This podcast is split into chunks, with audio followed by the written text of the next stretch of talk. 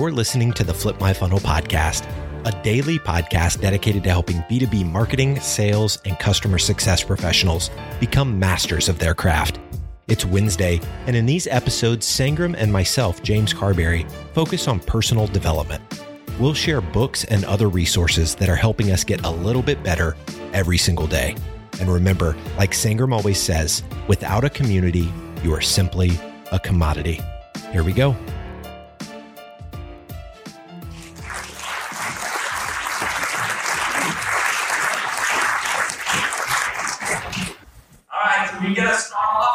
What you've always done. How many of you have been to a My Funnel conference? A lot of you. You guys know what we're about to do, right? No need to stand or anything like that, but you can just elbow out the people that you don't like next to you. But in general, we're to start with a slow clap, all right? We're to slow clap thinking about what New Story is doing and building homes for people who don't even know what a home means and they're just longing for that. That's such a cool story. So let's just start. Just follow me along, all right? Just get your hands as wide as you can and just follow through. Ready, go? One, two, three.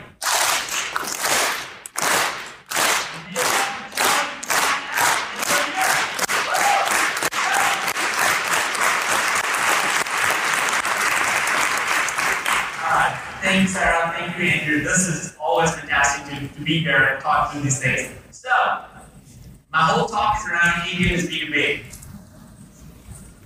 Andrew said, I wrote the first book on ABM, and I realized four years later that ABM actually has changed. And there's a whole story around that. So I'm going to just share like what happened in the last four years since we wrote the very first book. But I'm also going to share four interesting things today. Number one, I'm going to share something about parenting. How many of you are parents? All right, you can hate me after this. Uh, so between parenting and marketing, what's the difference there? Number two, I'm going to share a framework, a framework that I feel has fundamentally changed the way I think about marketing and sales. I think in many ways, ABM has been a disservice to the industry. But when you say ABM, it always means that more marketing is doing something, right? How many of you are in sales here? All right, so that just makes sound like, well, sales is just going to be a sidekick. No, no, no. Sales has to be there with you, and if they're not there, it's not going to be a win. And I've seen that at least a thousand times uh, in the last 25 years. That's number two. Number three, I'm going to share four quick stories, not detail into it because all the four people are speaking at different sessions today, so you can just join them. But there are four stories where these companies have actually gone from good to great. I want to share those at a high level just because I want any, everybody to walk out of the session thinking that they can do it. There is SMB, if you might be a mid-sized company, you might be an enterprise company, you might be a fast growth company, you might have pipeline stuff, maybe you have expansion deals, whatever might be the case, there's going to be a story connected with that. So, so just pay attention to those. And if there's nothing, nothing, not a use case that connects with you, find me after that because I want to know what is the use case you are running that I haven't seen in a thousand customers. All right? And then lastly, and this is probably the most important thing, I want to share a question with you. A question that I want you to wrestle with the whole time. Because this question, the answer to this question, will I think will be changing the way you do marketing and sales in your organization. So those are the four things. If I skip any one of them, just hold me accountable for it. So let's get started. First of all, good to great. How many of you have written or read?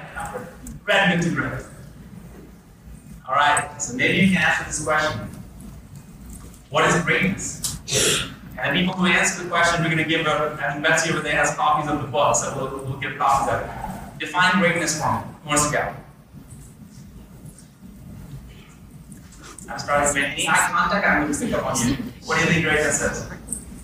Uh, how about Tom Brady? Ooh, Tom Brady. There you go. That's the right thing. All right. Who else? What, is, what are you trying to define greatness? Several levels above others. All right. If you think about it, the way Jim Collins defines it, he says greatness is a choice. Now think about that for a second. It's a 100% choice, and it's 100% relevant to you. What's great to you might be status quo to somebody else. And what's status quo to you might be great for somebody else.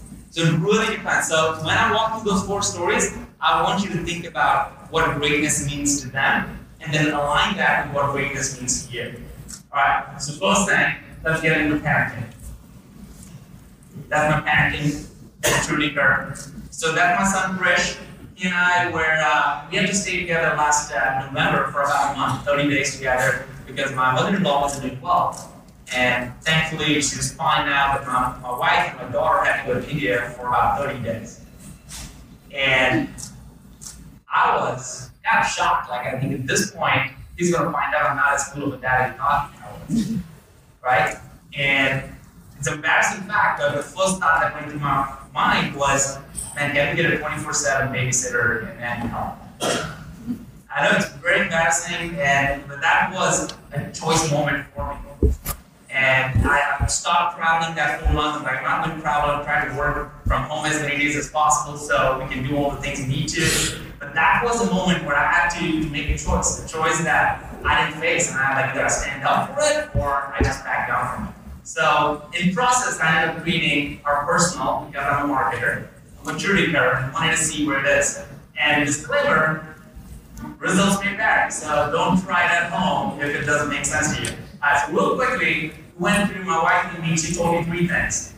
Alright, number one, make sure he's inside the house, safe, and all those things. Make sure you feed him so he doesn't go hungry. I think I can do that. And then like just play with make sure that you are there because I have been traveling so much and I wasn't always present. And that was on me. Right? I'm like, I can't do that. But as we started thinking about watching TV, I have done what most parents probably did. Seven year old watching TV and movies like Finding Nemo. But I'm a diehard Rocky fan. So we watched the entire series of Rocky. And now he and I talk about Adrian, I love you. I don't know if anybody has seen the Rocky movie. Like we would do that in the hallway, and my wife was like, "What are you talking about?" That's what we would do. Uh, the other thing when we talk about feeding, he's like asking like, "Krish, what do you like to eat?" And he's like, "Oh, I love pancakes." I'm like, "Okay." One day, what we would do is that we're gonna have pancakes, epic pancakes for breakfast, lunch, and dinner. Guess what he said the next day? Papa, I love your pancakes, but please don't cook for another 30 days. Right? So if you have a coworker who asks you a lot of questions or need a lot of things, just send them so much that they would say, don't send me anymore or don't help me anymore. Right? But I learned that valuable lesson, like, all right, I can do these things. Finally, this is this is kind of my favorite. You know, he's not a Xbox or just a gamer. He, he really loves to be outdoors. And I love to jump the. So moms in the room, like, don't worry, didn't jump off the plane. But I wanted to have that experience for him.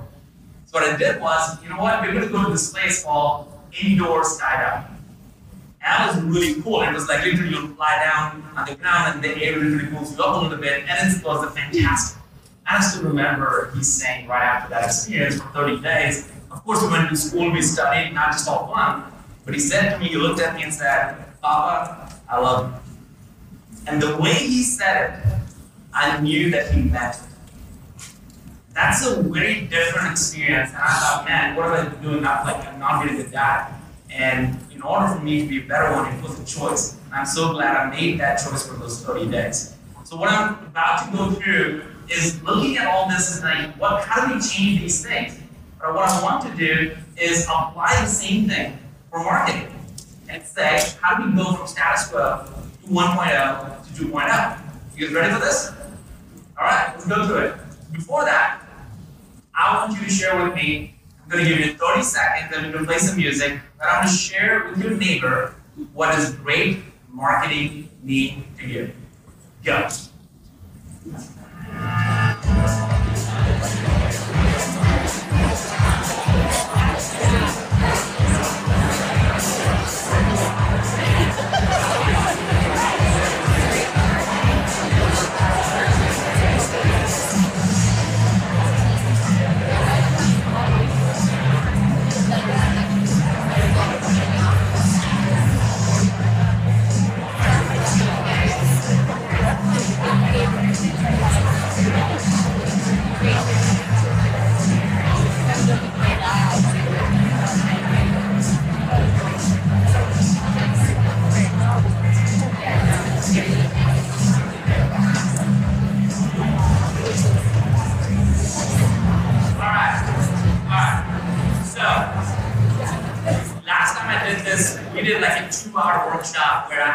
Had a whole people share what that meant. So we don't have time for that today. So I'm going to just share what a lot of people have shared when I've done this presentation.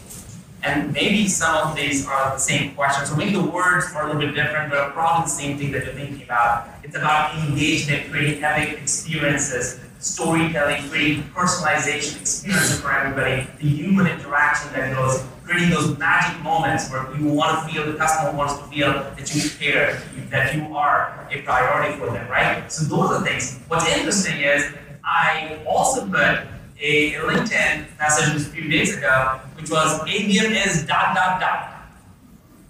And over 100,000 people viewed that, and over 500 or 600, I don't know how many comments are now, but at that over 400 comments. And people had all kinds of answer. When I mapped that, it mapped exactly to this. Now think that for a second.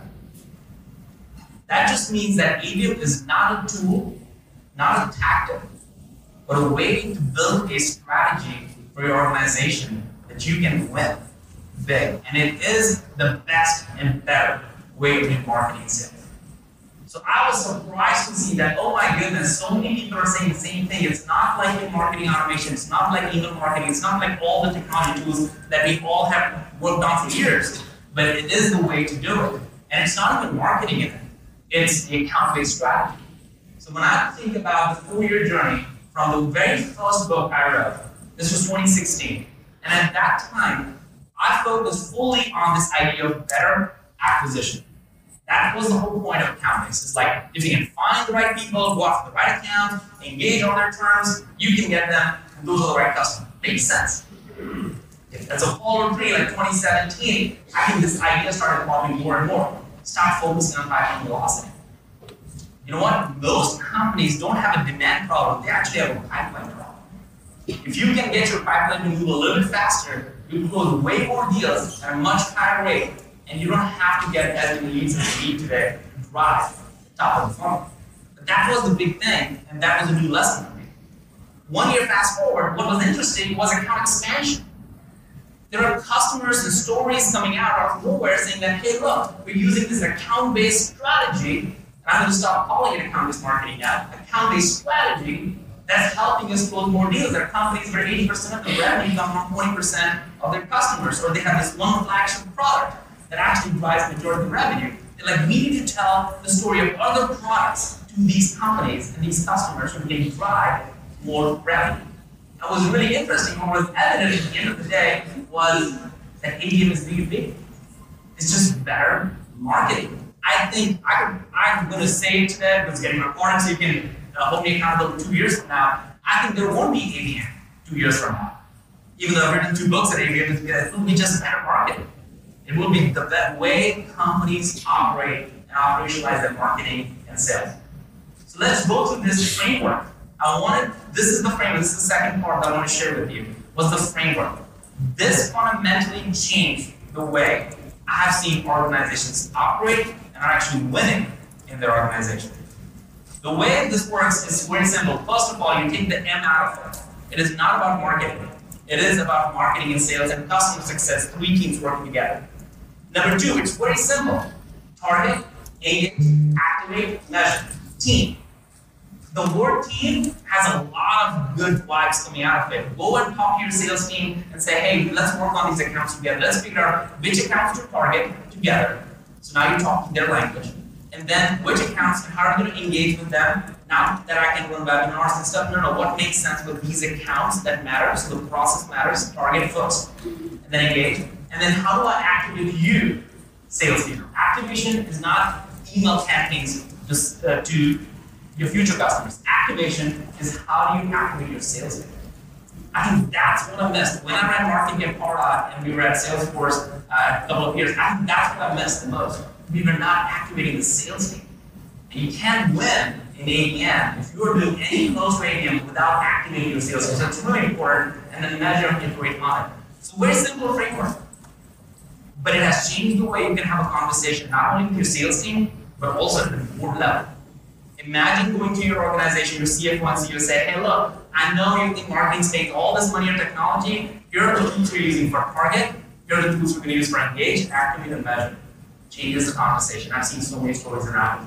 What we're going to do is use the same maturity curve, I'm calling B2B, and use this target, engage, activity measure to share the stories of companies, the four companies, go from good to great. Alright? And then again, all of them are here so you can actually spend time with them later on. Anybody know this guy? Course, right? So on one of the recent interview on Flip My podcast, I interviewed Seth.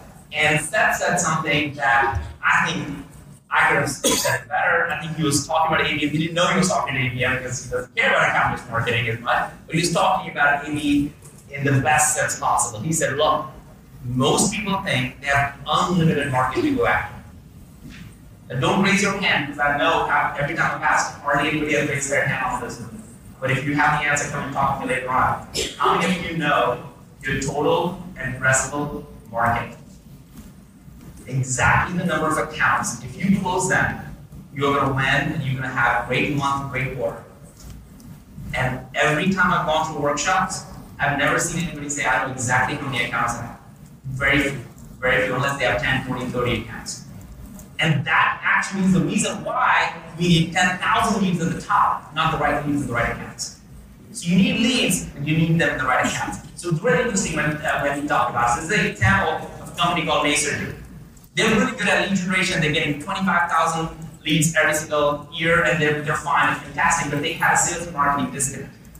Sales marketing wasn't working really well. And what they did was, I think what majority of you are probably, if you're in this phase of 1.0, is that let's find our top 100 accounts and go after them.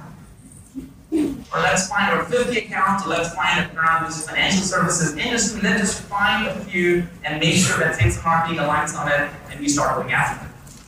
And as I said, there are stories like this shared in, the, in, in, in all these sessions. So what they saw was incredible win rate, incredible success. But even more important, even more important than, than how much engagement they were getting was this idea when their CEO said, Oh my goodness, why are you running this only on 100 accounts? Yeah, you created an always on program for me so that we can run it across every single target account?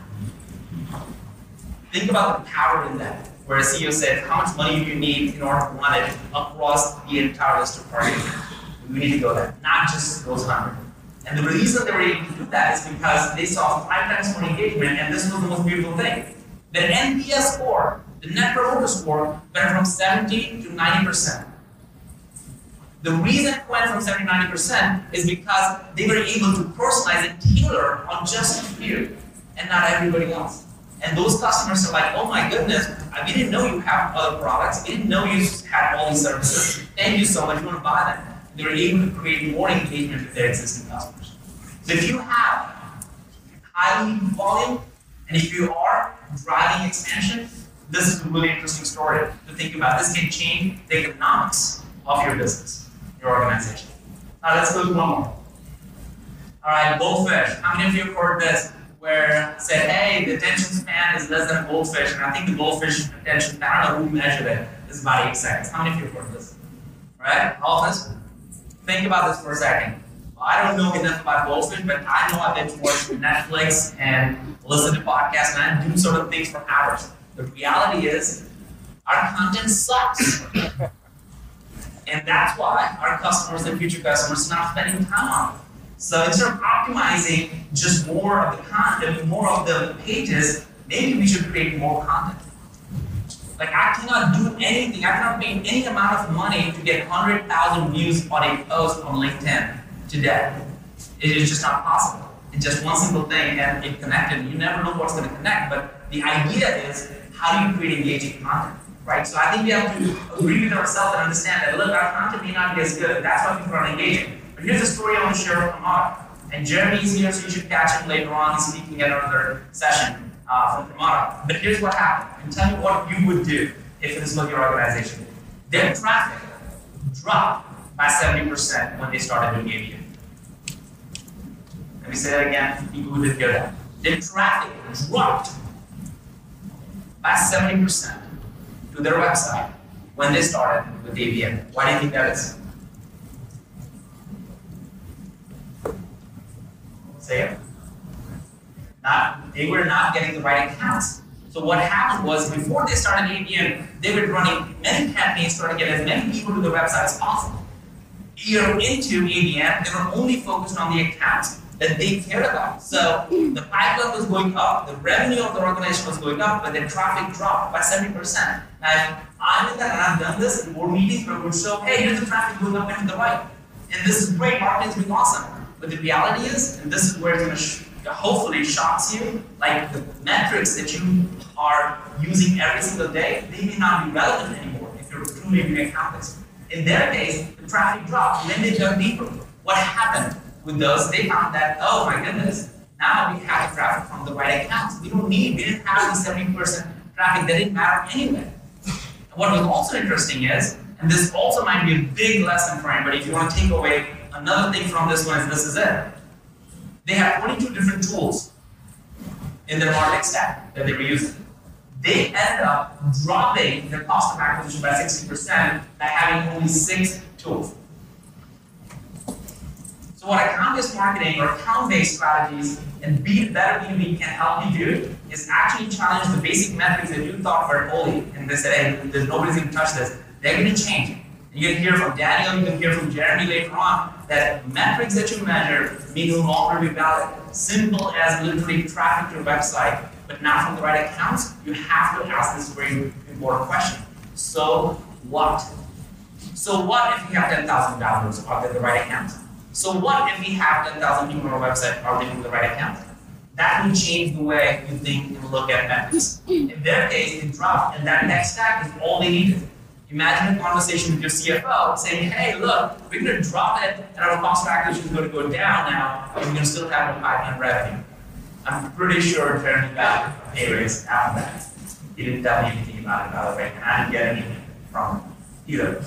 Uh, activate. That's Megan. Meg said to me this very interesting thought that I didn't really consider. She said, My title is account executive, not a lead executive. So if any one of you are still thinking, well, I'm not sure if account-based thing is a real thing, look at and talk to your sales team. They're, all their titles are account executives, which means they've always looked at accounts. They've never looked at leads. The reason they don't follow through all the leads that marketing gives them is because you're not giving them the leads in the right accounts. You change that little thing, and it will change the game for them. So it was very profound for her when she said, My title is an account executive, not a lead executive. So let me share an example of Thomson Reuters. Jillian is here from Thomson, and she had a whole session around this. And she, like everybody else, marketing automation, uh, focusing on how many leads we get, activating sales by just purely giving them the list.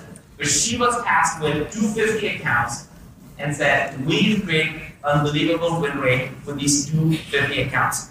So her whole job was to figure out, her whole team's job was to create amazing expansion deals. Guess what her win rate was by focusing on just 250 accounts at a big company like Thomson Reuters? Pick a number. What do you think their win rate was? Then I know you know, you can tell. Go ahead, just pick a number. Fifty percent. Fifty percent? Go higher. Say again? Seven seventy-four? Go higher. We're even scared to go higher for somebody else's win rate. Think about that for a second. Go higher. And this is a story. You're gonna meet it. Say it. 95? 95. There you go. You get a book. Alright, 95 of their win rate is 95%, folks. What will it take for you to have that kind of win rate? And go to your board or executive team and say, hey, look, if you focus and did certain things, you're going to have 95% win rate. That is unheard of, almost unreal. And that's why I wanted to make sure that the people that I'm talking about are actually at this conference and doing sessions. So you can ask them how they did that.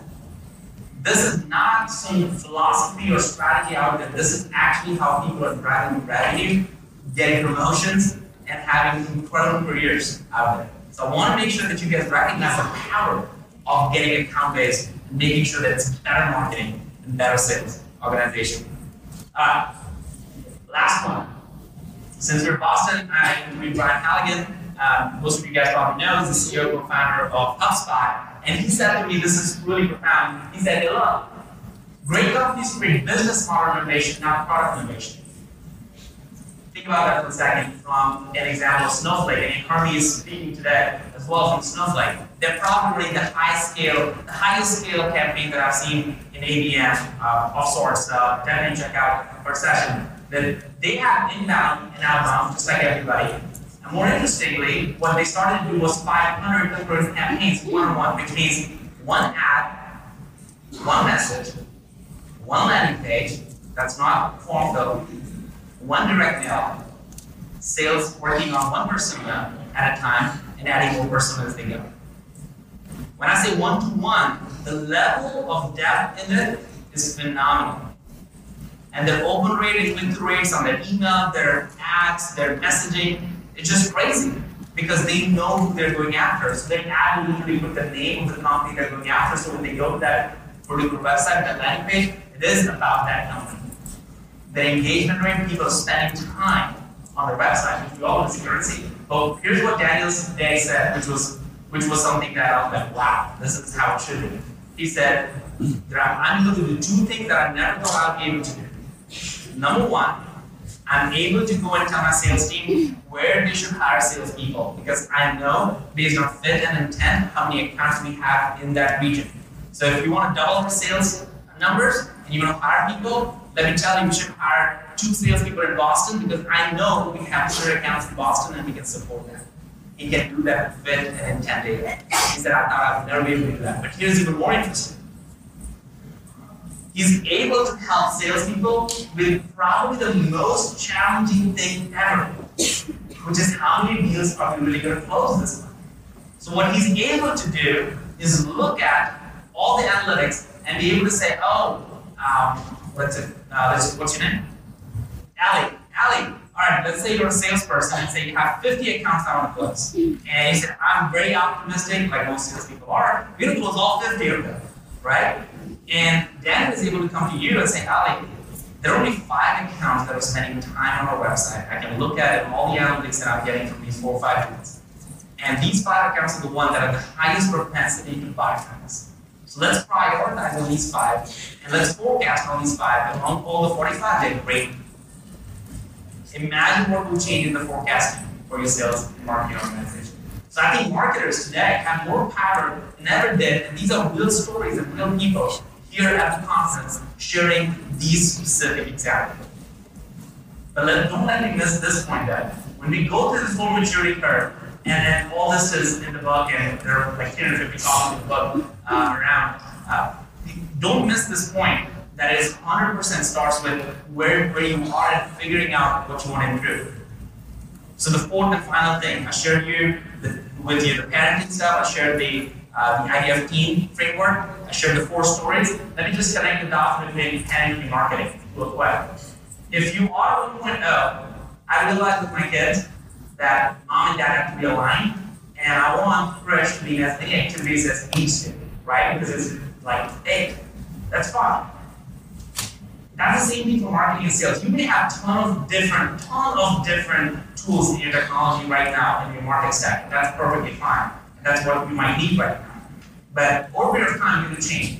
As a 2.0, dad and mom, I think what we need to do is act as one team so our kids know that how you like you know we have the same philosophy and stuff, so they, they know there's no crack. They know exactly what we need. And they say yes or no or go there. They're never able to figure it out. But it also means that I want my son to be Michael Jordan of whatever sport he wants to go in. Because he may have to go to fewer activities as opposed to all. I think it's no different than 2.0 marketing. I think you might be surprised to, to figure it out that you're going to work at marketing sales as one team, not ABM or ABS or ABX or whatever. It is one team. And number two, you will be surprised pleasantly, so with your CFO and CEO, that you might actually need less tools than you thought. So here comes the final question. The one question that I want you all to wrestle with. It's very simple, but probably is a game changer. And this is what I think every one of those stories are actually all about. What matters? Does it matter to you that you have a better targeting? Does it matter to you that nobody reads your newsletter and you still keep sending newsletters to them? Does it matter to you that people spend time on the website because the messaging connects with you? And does it truly matter that sales and marketing have the same KPI metrics?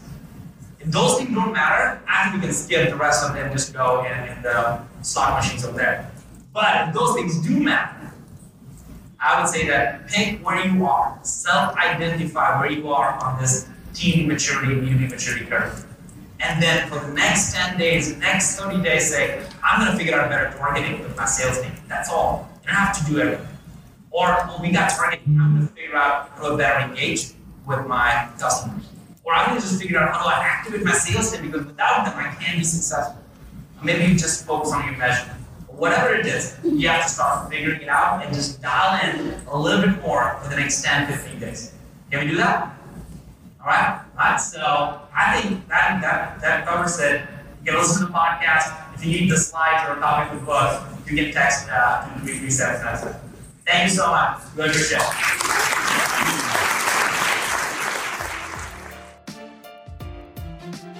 You've been listening to the Flip My Funnel podcast.